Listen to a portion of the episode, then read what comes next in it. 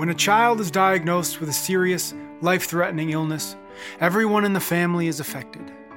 These stories from those families will move and inspire you. The children are gentle and determined. The parents are resilient and courageous. Courageous Parents Network provides a safe space that supports and empowers them, validating their experiences and promoting their stories so that others may also find hope and strength. Welcome to the Courageous Parents Network podcast series. Jake is a young adult who lives full time at home with his mother Barb, his father John, and his brother Ryan. Jake has Dravet syndrome and mitochondrial disease and has lived with the complex challenges of these diseases for most of his life. He is cared for primarily by his parents with the support of a team of palliative care providers, caregivers, teachers, and therapists. Despite his numerous challenges, Jake enjoys a good quality of life and is at his happiest at home and in the company of his extended family. Well, Jake is nonverbal. And uh, since he was a little baby, uh, we communicated visually. I mean, he, he would stare at me and I would stare back at him. And uh, somehow we learned to know what each other, what the other was thinking. He is nonverbal, but he does have maybe a vocabulary of about 30 or 40 words. And uh, Papa is one of them. And when I visited my daughter when he was very young, uh, he knew I was there in the middle of the night for about an hour. He'd be calling me. So there is a bond. My name is Ed Balicki. Uh, I'm the grandfather of Jake Sawyer. Well, I think we discovered he had special needs when he was six months old. Uh, for the first three, four, five years, I don't know how long, uh, we exhausted every avenue to try to figure out what was wrong with him. But as time went on, he, he changes as we've changed. We've gotten more accustomed to having him what he is and how he is. And uh, at a, at a point, you know, we are not as emotional as we used to be. Uh, and, you know, we don't know what the future holds. Well, we do know what the future holds, but we don't know when or what or why and any of that.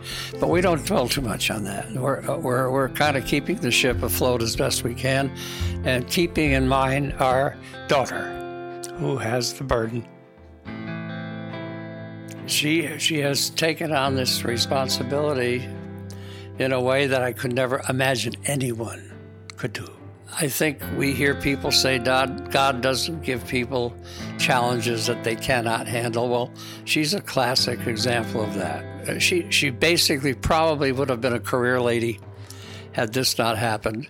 And she considers this her career. She, she treats Jake like he's her job. And she is very good at the job. She's, she's constantly studying and learning about his condition and about condition of other people who have similar problems. And uh, in addition to taking care of Jake and doing a great job, she's helped numerous other people with, with children. I have a little thing that I do with Jakey that I've done since he was a baby. When I was very young and I'd have friends in the neighborhood come to see me, they would call me because I lived on the third floor of a house and they would be in the backyard and they would call, Hey, Eddie, you want to come out and play? Well, I've started saying that to Jake. Hey, Jakey. And he knows when, when he hears Hey, Jakey, his eyes open wide. And that's been a little bit of thinking. I'll say, You want to come out and play? And I get a smile once in a while. I'll get a hug, and, and it's ongoing. I mean, you know, he and I play, but without speaking, we we are able to play. The one mystery about Jake is we never uh, ever know what he, if he's thinking and what he's thinking, or how he's thinking. We we only look at his expressions and uh, he has a few expressions that kind of tells us where he is. We don't know if he has pain. Uh, he never cries. Uh, he just looks, and and he'll look at me from from know turn his head away and kind of stare at me from a distance. So you know, bottom line, we don't know. We just don't know. But we know that we connect, and that's the key. Music you heard in this episode was by Blue Dot Sessions. Please visit CourageousParentsNetwork.org for more stories of courage, wisdom, and compassion.